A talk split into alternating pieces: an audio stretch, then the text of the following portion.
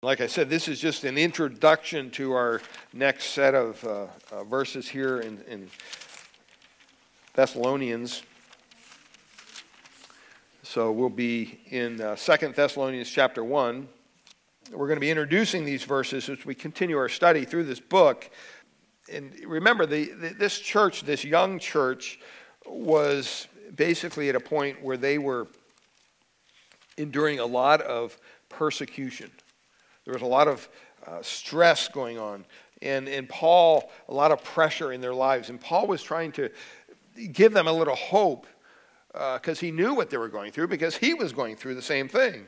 And um, we know the whole backstory to this. So here they, you have this small congregation. They were under pressure and they were been faithful up to this point to persevere in their in their faith and they were being steadfast but the persecution didn't slack off. It, it heightened even more. And sometimes we think, well, if we're doing the right thing in our Christian walks, right, then God's just going to make everything easy. and usually it's the opposite, right? When everything's easy, watch out because that's when you'll get hit. And so uh, he wanted them to know that they had to continue to endure, they had to continue to be steadfast. And in order to encourage them, he reminds them of something in verse, uh, beginning in verse 6, of, of Christ's second coming. And so I would ask you to stand in honor of God's word as we read this, just verses 6 to 10 this morning. But Second Thessalonians chapter 1, verses 6 to 10, Paul writes this Since indeed God considers it just to repay with affliction those who afflict you, and to grant relief to you who are afflicted, as well as to us, when the Lord Jesus is revealed from heaven with his mighty angels. Verse 8 In flaming fire, inflicting vengeance on those who do not know God, and on those who do not obey the gospel of our Lord Jesus. Verse 9, they will suffer the punishment of eternal destruction away from the presence of God, presence of the Lord, and from the glory of his might.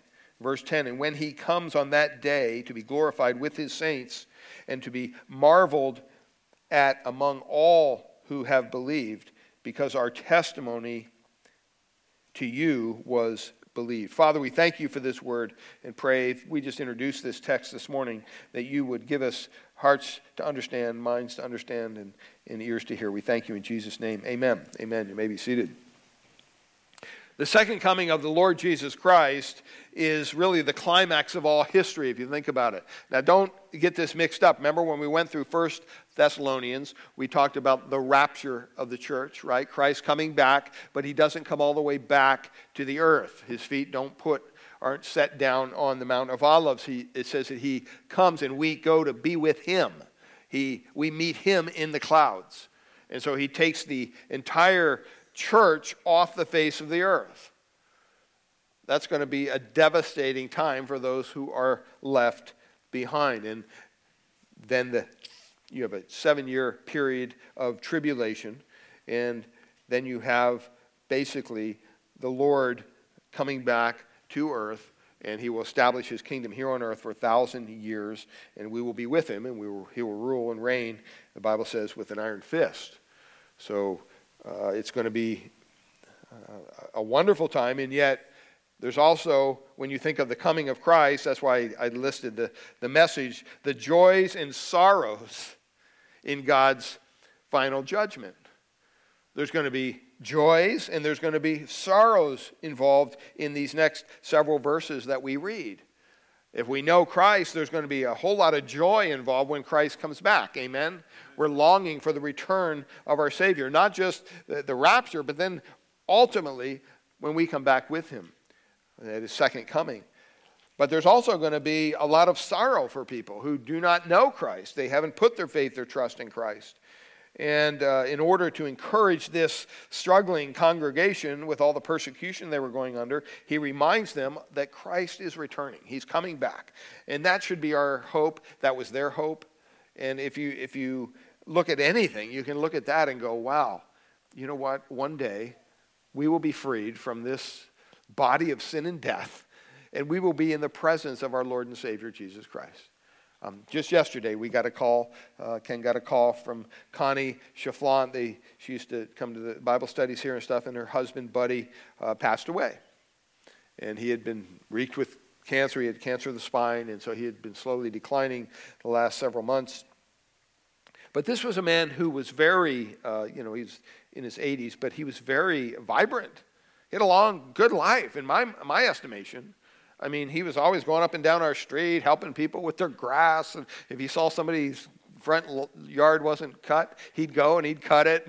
and just, you know, just an amazing. He always cleaned out the gutter of all the leaves of everybody's uh, in front of their houses. And, and just a real blessing to our neighborhood. But you saw him slowly over time as this cancer just penetrated his body and, and went through it. Pretty, you know, the last time I saw him, he was in bed. He couldn't even barely open his eyes about a week ago. And so we knew this time was coming. But to think that in a millisecond, he is freed from that corpse that was there yesterday when I got there. And I had to remind his wife, this is not your husband. This is just a, a body that he held on to for 80 some years. This is his tent. And now it's, it's just, you know, it's going to be delivered back dust to dust. And so and she uh, totally understood that. And, you know, really the both of us were talking and we were a little bit jealous. We're thinking, man, you know, that'd be great to be in that situation, to be freed of, of having to get older and dealing with all these things and just be, boom, you're in the presence of the Lord. Well, one day Christ is going to come back. And whether it is the rapture or whether it is the second coming, um, there is going to be a lot of joy in that moment. But there's also going to be a lot of sorrow. Uh, John MacArthur in his study Bible writes this He says, The return of the Lord Jesus Christ to establish his kingdom is a vital theme in Scripture. He says the crucial component of Scripture brings the whole story to its God ordained consummation. Redemptive history is controlled by God. Amen?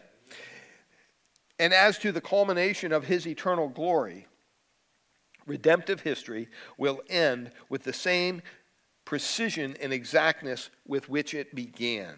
The truths of eschatology, or the study of end times, are neither vague nor unclear, nor are they unimportant. As in any book, how the story ends is the most crucial and compelling part. So it is with the Bible. Scripture notes several very specific features of the end planned by God. In the Old Testament, there is a repeated mention of an earthly kingdom ruled by the Messiah, the Lord Savior, who will come to reign. Associated with that, the kingdom that will be the salvation of Israel, the salvation of Gentiles, the renewal of the earth from the effects of the curse, and the bodily resurrection of God's people who have died. And then he says, finally, the Old Testament predicts that there will be the uncreation or dissolution of the universe. In other words, one day everything we see around us, as beautiful it is, is going to be gone. It's going to be burned up. God's going to, he's going to start all over. And we're going to live in a brand new earth and a new heaven, the Bible says. And he says the creation of a new heaven and a new earth, which will be the eternal state of the godly and a final hell for the ungodly. Think about that.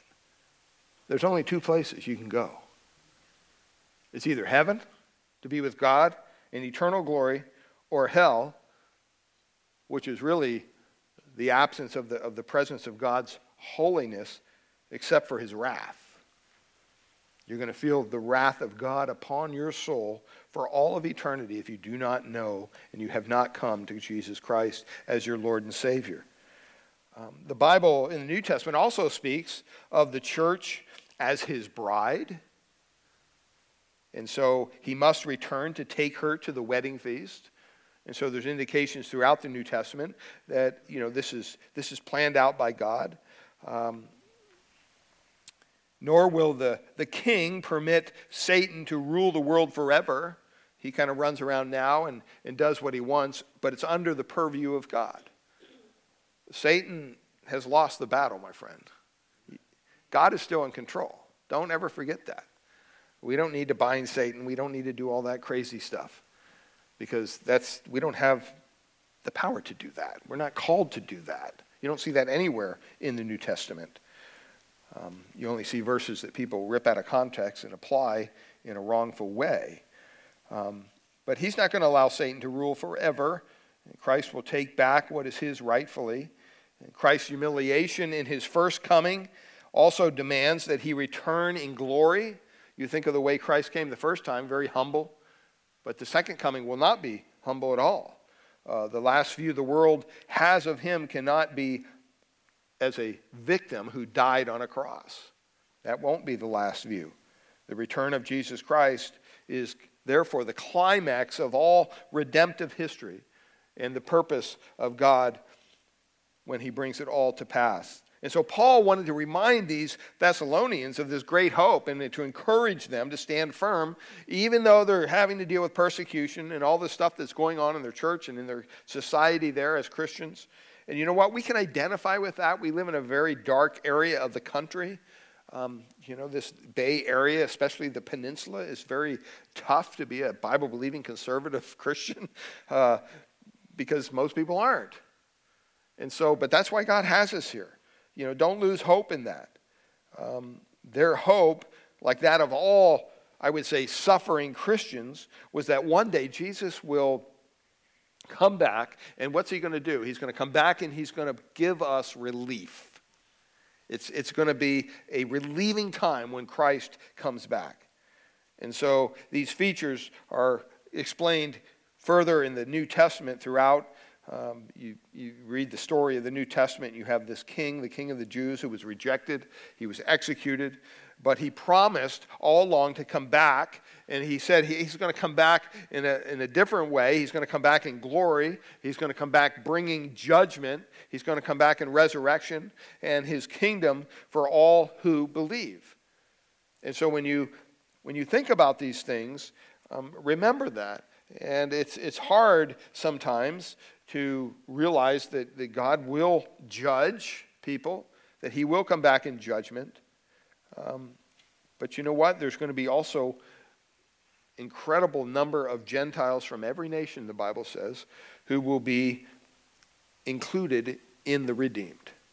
It's not just Israel, it's Gentiles as well. Israel will be saved, the Bible says. He'll be grafted back into the, the root of blessing from which was temporarily excised there. But Israel's promised kingdom will be enjoyed with the Lord Savior reigning on the throne in a renewed earth, and he's going to exercise power over the entire world. He's going to take back that right, rightful authority that is his and he's going to receive our worship and our honor as we do. See, here, this is just temporary. The idea we come and we sing praises to the Savior, and we're going to be doing that for all of eternity. You know, uh, wrap your mind around that. I, that's why sometimes I run into Christians, well, I don't like to sing. I said, you know what you're going to be doing for all of eternity? you know, I mean, you, you might want to rethink this. Uh, start practicing now. Um, and so it's, it's amazing this, this kingdom will come, and all that we see around us that's stained by sin will be gone. Um, and, and God will recreate it. And so, but when you come to this, this part of, of this, this, this book, I think the doctrine of eternal conscious punishment of unbelievers, which the Bible speaks of. It speaks of a place called hell, and that's what's going to happen there. They're going to be punished for all eternity. It's probably one of the most difficult teachings in the Bible to comprehend and to embrace. It is, it's hard. You, you think of those that we know today in our families, our neighborhood, whatever, that we love, as well as other people around the world and we think of them, wow, if they don't know Christ, they're going to be suffering eternally, forever, with no hope of redemption at that point. And, and that's hard to wrap our minds around when we stop and we say, well, wait a minute, but the character of God is, he's a loving God. How do you put those two together? You know, how do you, how do you make that make sense? And then you stop and you think about all the millions throughout the, throughout the world and throughout history who have never even heard of the name Jesus. right? And you say, what happens to them? Most of them loved their families, probably. They, they acted maybe decently toward others. Uh, you know, all non Christians are not horrible people who, who just, you know, worship Satan. There's a lot of good people, according to the world standards, who have not put their faith or trust in Christ. And you stop and you act that, you, ask yourself the question how can God consign them to eternal punishment? we, we, we think, well, wait a minute, that kind of, you know, the punishment exceeds the crime. Um, we think that. Now, we know our doctrines teach us differently, but our hearts go there.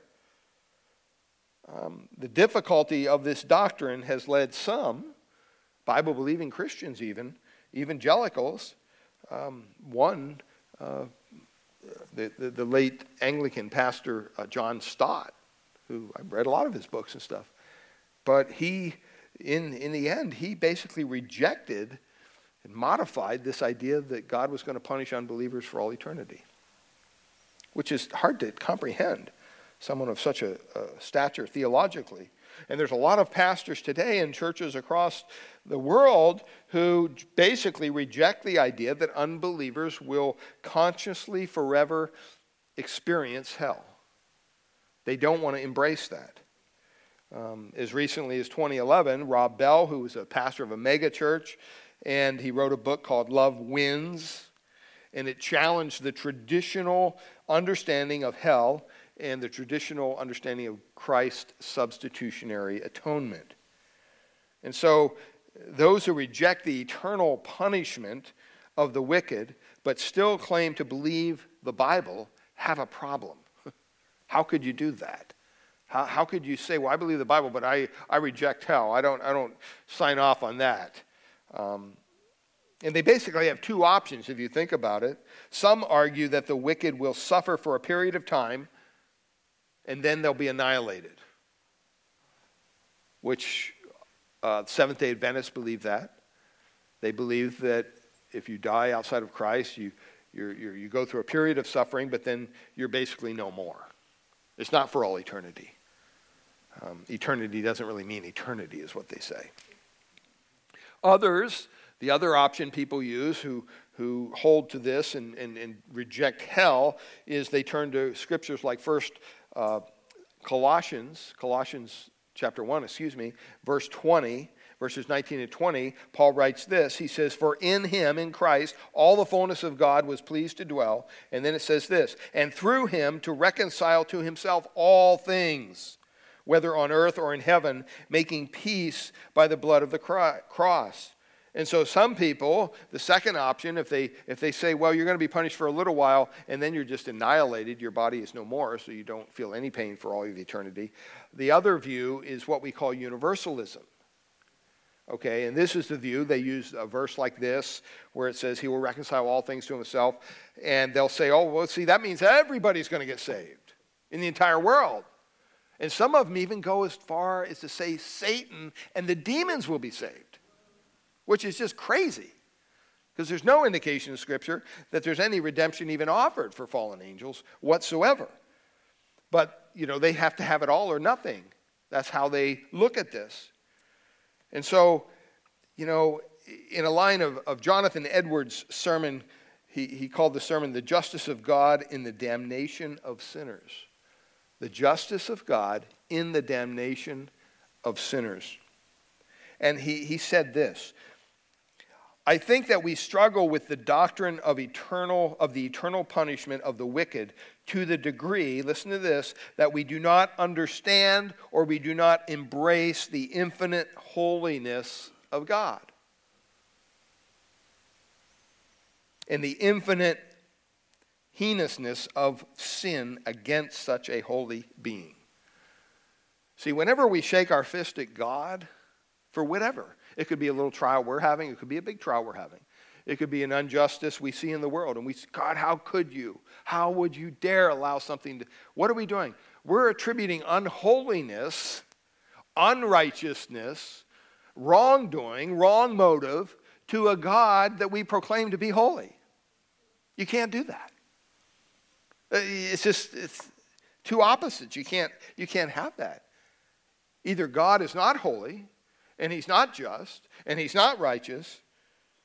Maybe he's 95% holy. Maybe he's 95% just, but that 5%, that's what always gets him in trouble because he allows all this other bad stuff to. No, God has a purpose in this other stuff happening that we may not like, but he has a purpose, he has a plan in it. And whether we realize that God is absolutely holy and he's absolutely just, if you realize that God is that, then we have to understand that he, he has no choice but to punish all sin. He couldn't be a righteous and good and just God if he was going to let even one little sin go without punishment. Uh, you know, I mean, we, we think about it this way. I mean, the illustration breaks down a bit, but think about it if you went to court and there was somebody there who uh, raped and murdered five women, and they were your relatives, and you're waiting for the judge to pronounce judgment.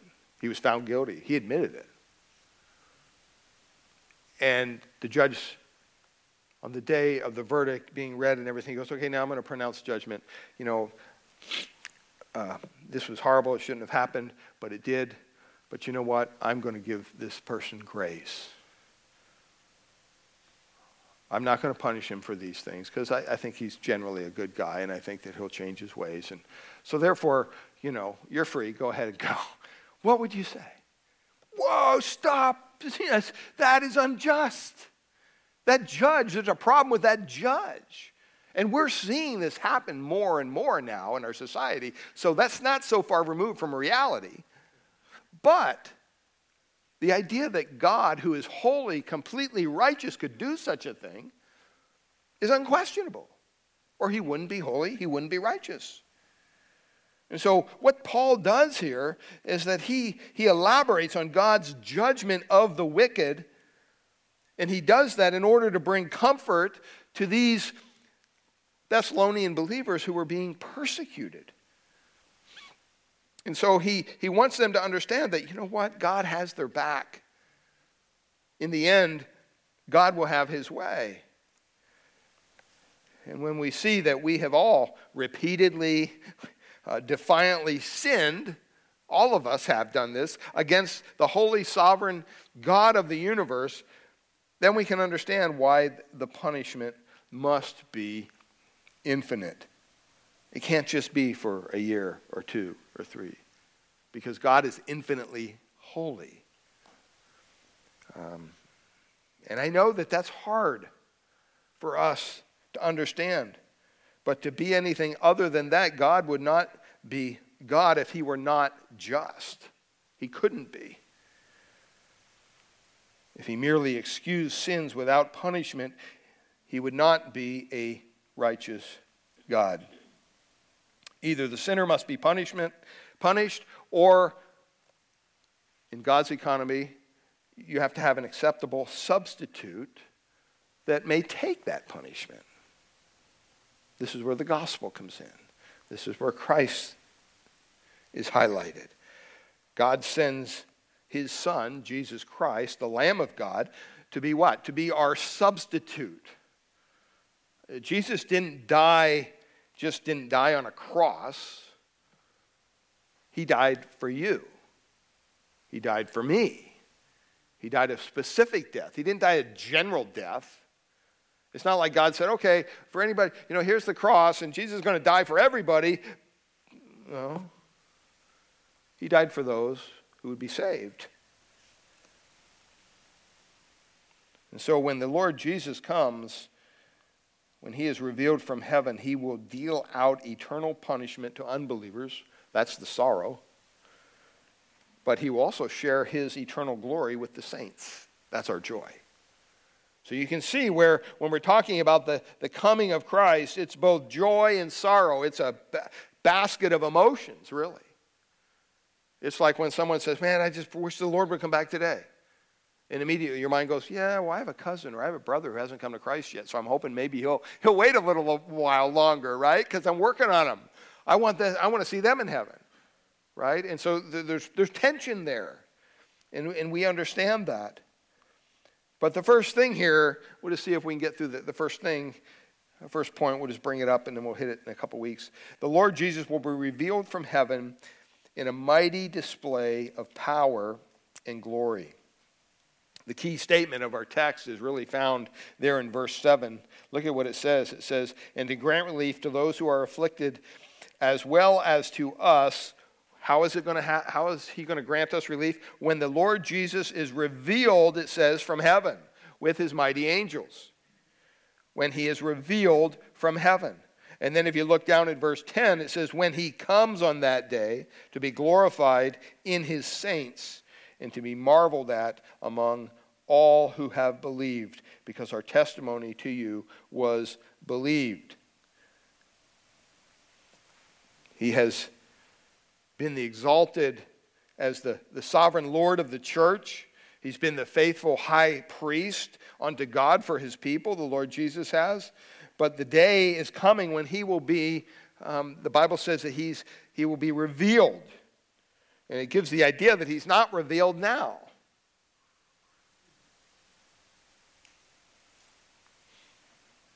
The day will come when he will be revealed. Uh, Paul often uses this word coming, the coming of the Lord. He uses the Greek word parousia. Parousia, it speaks of the presence of God. Um, there's another word that we get the word epiphany from when he uses the usually it's translated in our english bibles the appearing of the lord jesus christ that's usually the, uh, the, uh, the epiphany it's a greek word epiphania and it's found in 1 Timothy 6:14, 2 Timothy 4, 1, 8, Titus 2:13, when it speaks of the appearing of the Lord. But here in verse 7, he uses a different word, a, a Greek word that we would the English word would be the apocalypse. Have you ever heard of apocalypse? The apocalypse of coming, you know, end times kind of stuff. Well, it means that Christ will be revealed. It means that Christ will be revealed because he's hidden now. Think about it. He's hidden. You don't see Jesus walking around on earth. Um, he's not absent from us as believers. His presence is here because he dwells in his people. But when he comes again on the clouds of glory, the Bible indicates that every eye will see him. Everyone will realize, wow, here comes, here comes the Lord. In Matthew chapter 6, verses 62 to 64, it talks about this. It says, And the high priest stood up, and they were questioning Jesus. You remember that? And he says, Have you no answer to make? What is, what is it that these men testify against you? In verse 63, Jesus says, But Jesus remained silent. And the high priest said to him, I adjure you by the living God, tell us if you are the Christ, the Son of, the, the Son of God. And Jesus says in verse 64, says, Jesus said to him, You have said so. But I tell you, from now on, you will see the Son of Man where? It says, seated at the right hand of power and coming on the clouds of heaven. That's where Christ is now. He's at the right hand of the Father. The, the, the side of power, it, it speaks of God's power.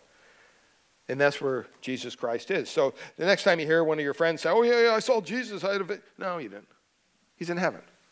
He's not making little visits for you to see him. In Revelation chapter 1, verse 7, it says, Behold, he is coming with the clouds, and every eye will see him. Can you imagine that? Every eye around the globe is going to see the Lord coming. Even those who pierced him. Wow. And all the tribes of the earth will wail on account of him. Verse 7 of Revelation 1 says, His coming will be bodily, it will be visible, and it will be glorious. It will be glorious. In Acts chapter 1, verses 10 to 11, it's described as this. And while they were, remember when they were the ascension of Christ, uh, when he was done here on earth, he went back to heaven. It says, And while they were gazing up into heaven as he went, behold, two men stood by them in white robes, angels. And they said, Men of Galilee, why do you stand looking into heaven? What are you doing? this is Jesus who was taken from you into heaven, and he will come in the same way as you saw him go into heaven. So the Lord is going to return in the same way that he went up. He will be accompanied by his mighty angels, it says, in flaming fire. And, and that's a symbol of, of judgment. Fire, a lot of times, indicates the presence of God. Think about the burning bush, right? Cloud of fire, all this stuff. That, that, that, that, that speaks of the presence of God. And so it's saying he's going to he's going to come back with his mighty angels in flaming fire. And it's a lot of this language that the New Testament uses, Old Testament commentators point out that this is the same language that they used of theophanies, they called theophanies in the Old Testament. And what that is, is when the Lord would appear in a bodily form. That's what you call a theophany. Before Christ came to earth, he would appear in the Old, Old Testament in various, in various ways. And it was language that was used of, of Yahweh in order to uh, show his deity, and it's applied to Christ. And so when the Lord Jesus is revealed from heaven, the Bible says that people who haven't put their faith and trust, it's too late at that point, by the way. The, the Bible says today is the day of salvation, right? That's why it says that. Because we don't know when the Lord is coming back. We don't know. Uh, some people say, well, can you be saved after the rapture? Sure, you can. There's going to be saved, people saved after the rapture. It's going to be a lot harder because the Bible says that there's going to be kind of a, God's going to grant them a, a delusion of mind. It's going to be difficult, but there will be people saved after the rapture. But when Christ returns, you know, we, we got to think about that. He says, when the Lord returns from heaven, unbelievers will cry out. It says in Isaiah chapter 2, I'll just read a couple verses here for you. In, in 2.10 of Isaiah, it says, Enter into the rock and hide in the dust from before, listen to the language, the terror of the Lord and from the splendor of his majesty. You see both sides, right? Those who know Christ are going to say, wow, this is a glorious, splendid, wonderful, majestic event. Others are going to want to hide because they're going to see the terror of God. In verse 19 of Isaiah 2, it says, And people shall enter the caves of the rocks and the holes of the ground from before the terror of the Lord and from the splendor of his majesty when he rises to terrify the earth. See, a lot of times we think of God as this loving God. And right now we live in a day of an age of grace, right? The church age is, is the age when Jesus came, and he, he came kind of in an obscure way, a very humble way. As a little baby. and he had to experience taking on a body and growing up and, and growing and learning and wisdom, all those things in his physical, fleshly body. But he was still God, 100% God. And so the Bible says that, you know what, that's the first time he came, and he went humbly to the cross, and he, he died on a cross. And that's what provides our salvation. But in, in Revelation chapter 6, verse 15 and 16, it says this Then the kings of the earth and the great ones and the generals and the rich and the powerful and everyone, so it's including everybody, slave and free, it says, hid themselves in the caves and among the rocks of the mountains. Verse 16, calling to the mountains and rocks, this is how bad it got fall on us and hide us from the face of him who is seated on the throne and from the, listen, wrath of the Lamb. From the wrath of the Lamb. For the great day of their wrath has come. And then he asks the question who can stand and it's rhetorical no one. No one will stand on that day. The joys and the sorrows in God's final judgment. He is coming back. Make no mistake about it.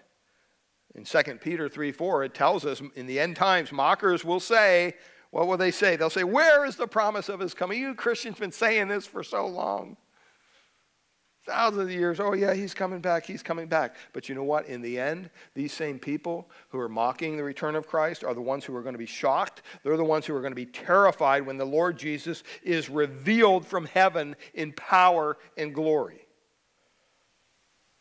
The Lord is hidden now. A lot of people even believe he's dead. We used to sing a, a song in, in youth ministry God's not dead, He's alive.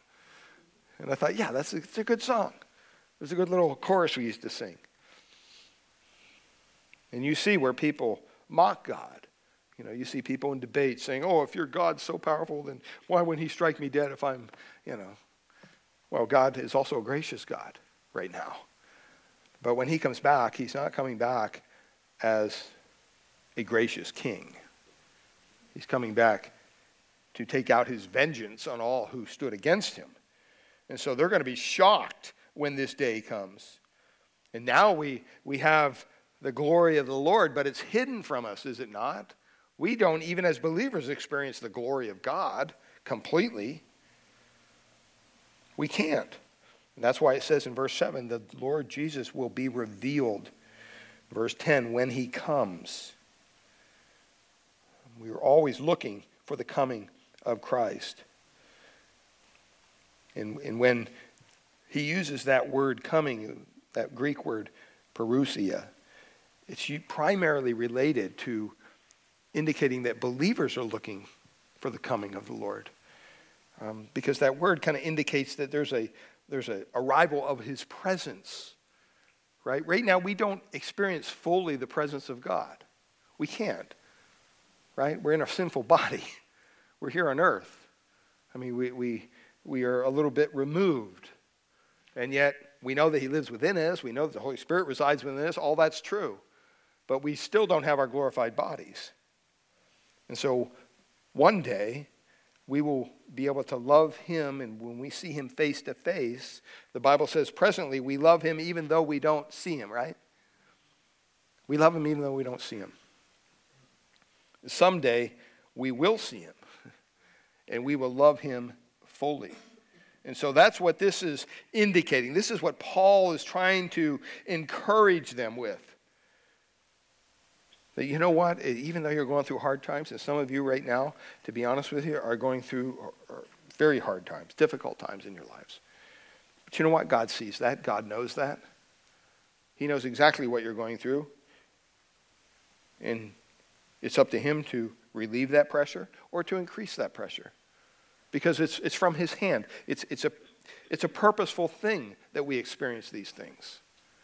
It's not just oh, the devil must be winning because, boy, I'm experiencing pain right now. No. Maybe God wants you to be in pain. Maybe God wants you to go through suffering. And I know that flies in the face of what so many people tell people today. Oh, no, if you know Jesus, everything's happy, happy, happy. No, it's not. Jesus never said that. He said, if you want to follow me, great, but pick up your cross, what? Daily. Die to yourself daily. It's not about you. That's his whole point. Take up your cross and follow me. Deny yourself.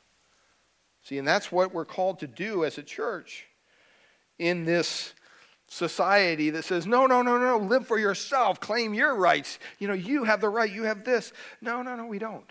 We don't. Everything we have comes from the hand of God's gracious hand. And everything we know about God is by His grace. And so when he speaks of this apocalypse, when he talks about the coming and he uses the word apocalypse rather than parousia, it's really speaking of the coming to unbelievers and what they're going to experience because it's going to be a totally different experience. Completely different. We're going to, as believers, embrace Christ. We're going to be with him for all eternity. But those who don't know Christ, those who've yet to put their faith or trust in Christ, will be repelled by Christ's coming. So much so that they'll crawl, try to crawl in every hole and ask the rocks to fall on them to hide them from his terror and his judgment. And this is not some fanciful story. This will happen just as the Bible describes it. And so we need to prepare our hearts. We need to take time to prepare the hearts of those whom we love. And how do we do that? We give them the gospel. First of all, we obey the gospel, right? Because the gospel is not just a message that you hear. You know, this is what modern evangelism tells us. Oh, just, just you know, say this prayer and, and everything's fine. No. No. There's going to be people who say had said the prayer and stand before the Lord, and he's going to say, you know what? I don't even know who you are. Be gone from me. You call me Lord, doesn't matter. Oh, you've healed people, doesn't matter. I don't even know who you are, Jesus is going to say to them. But what is indicative is that have you obeyed the gospel? Have you forsook all to follow Christ, including yourself?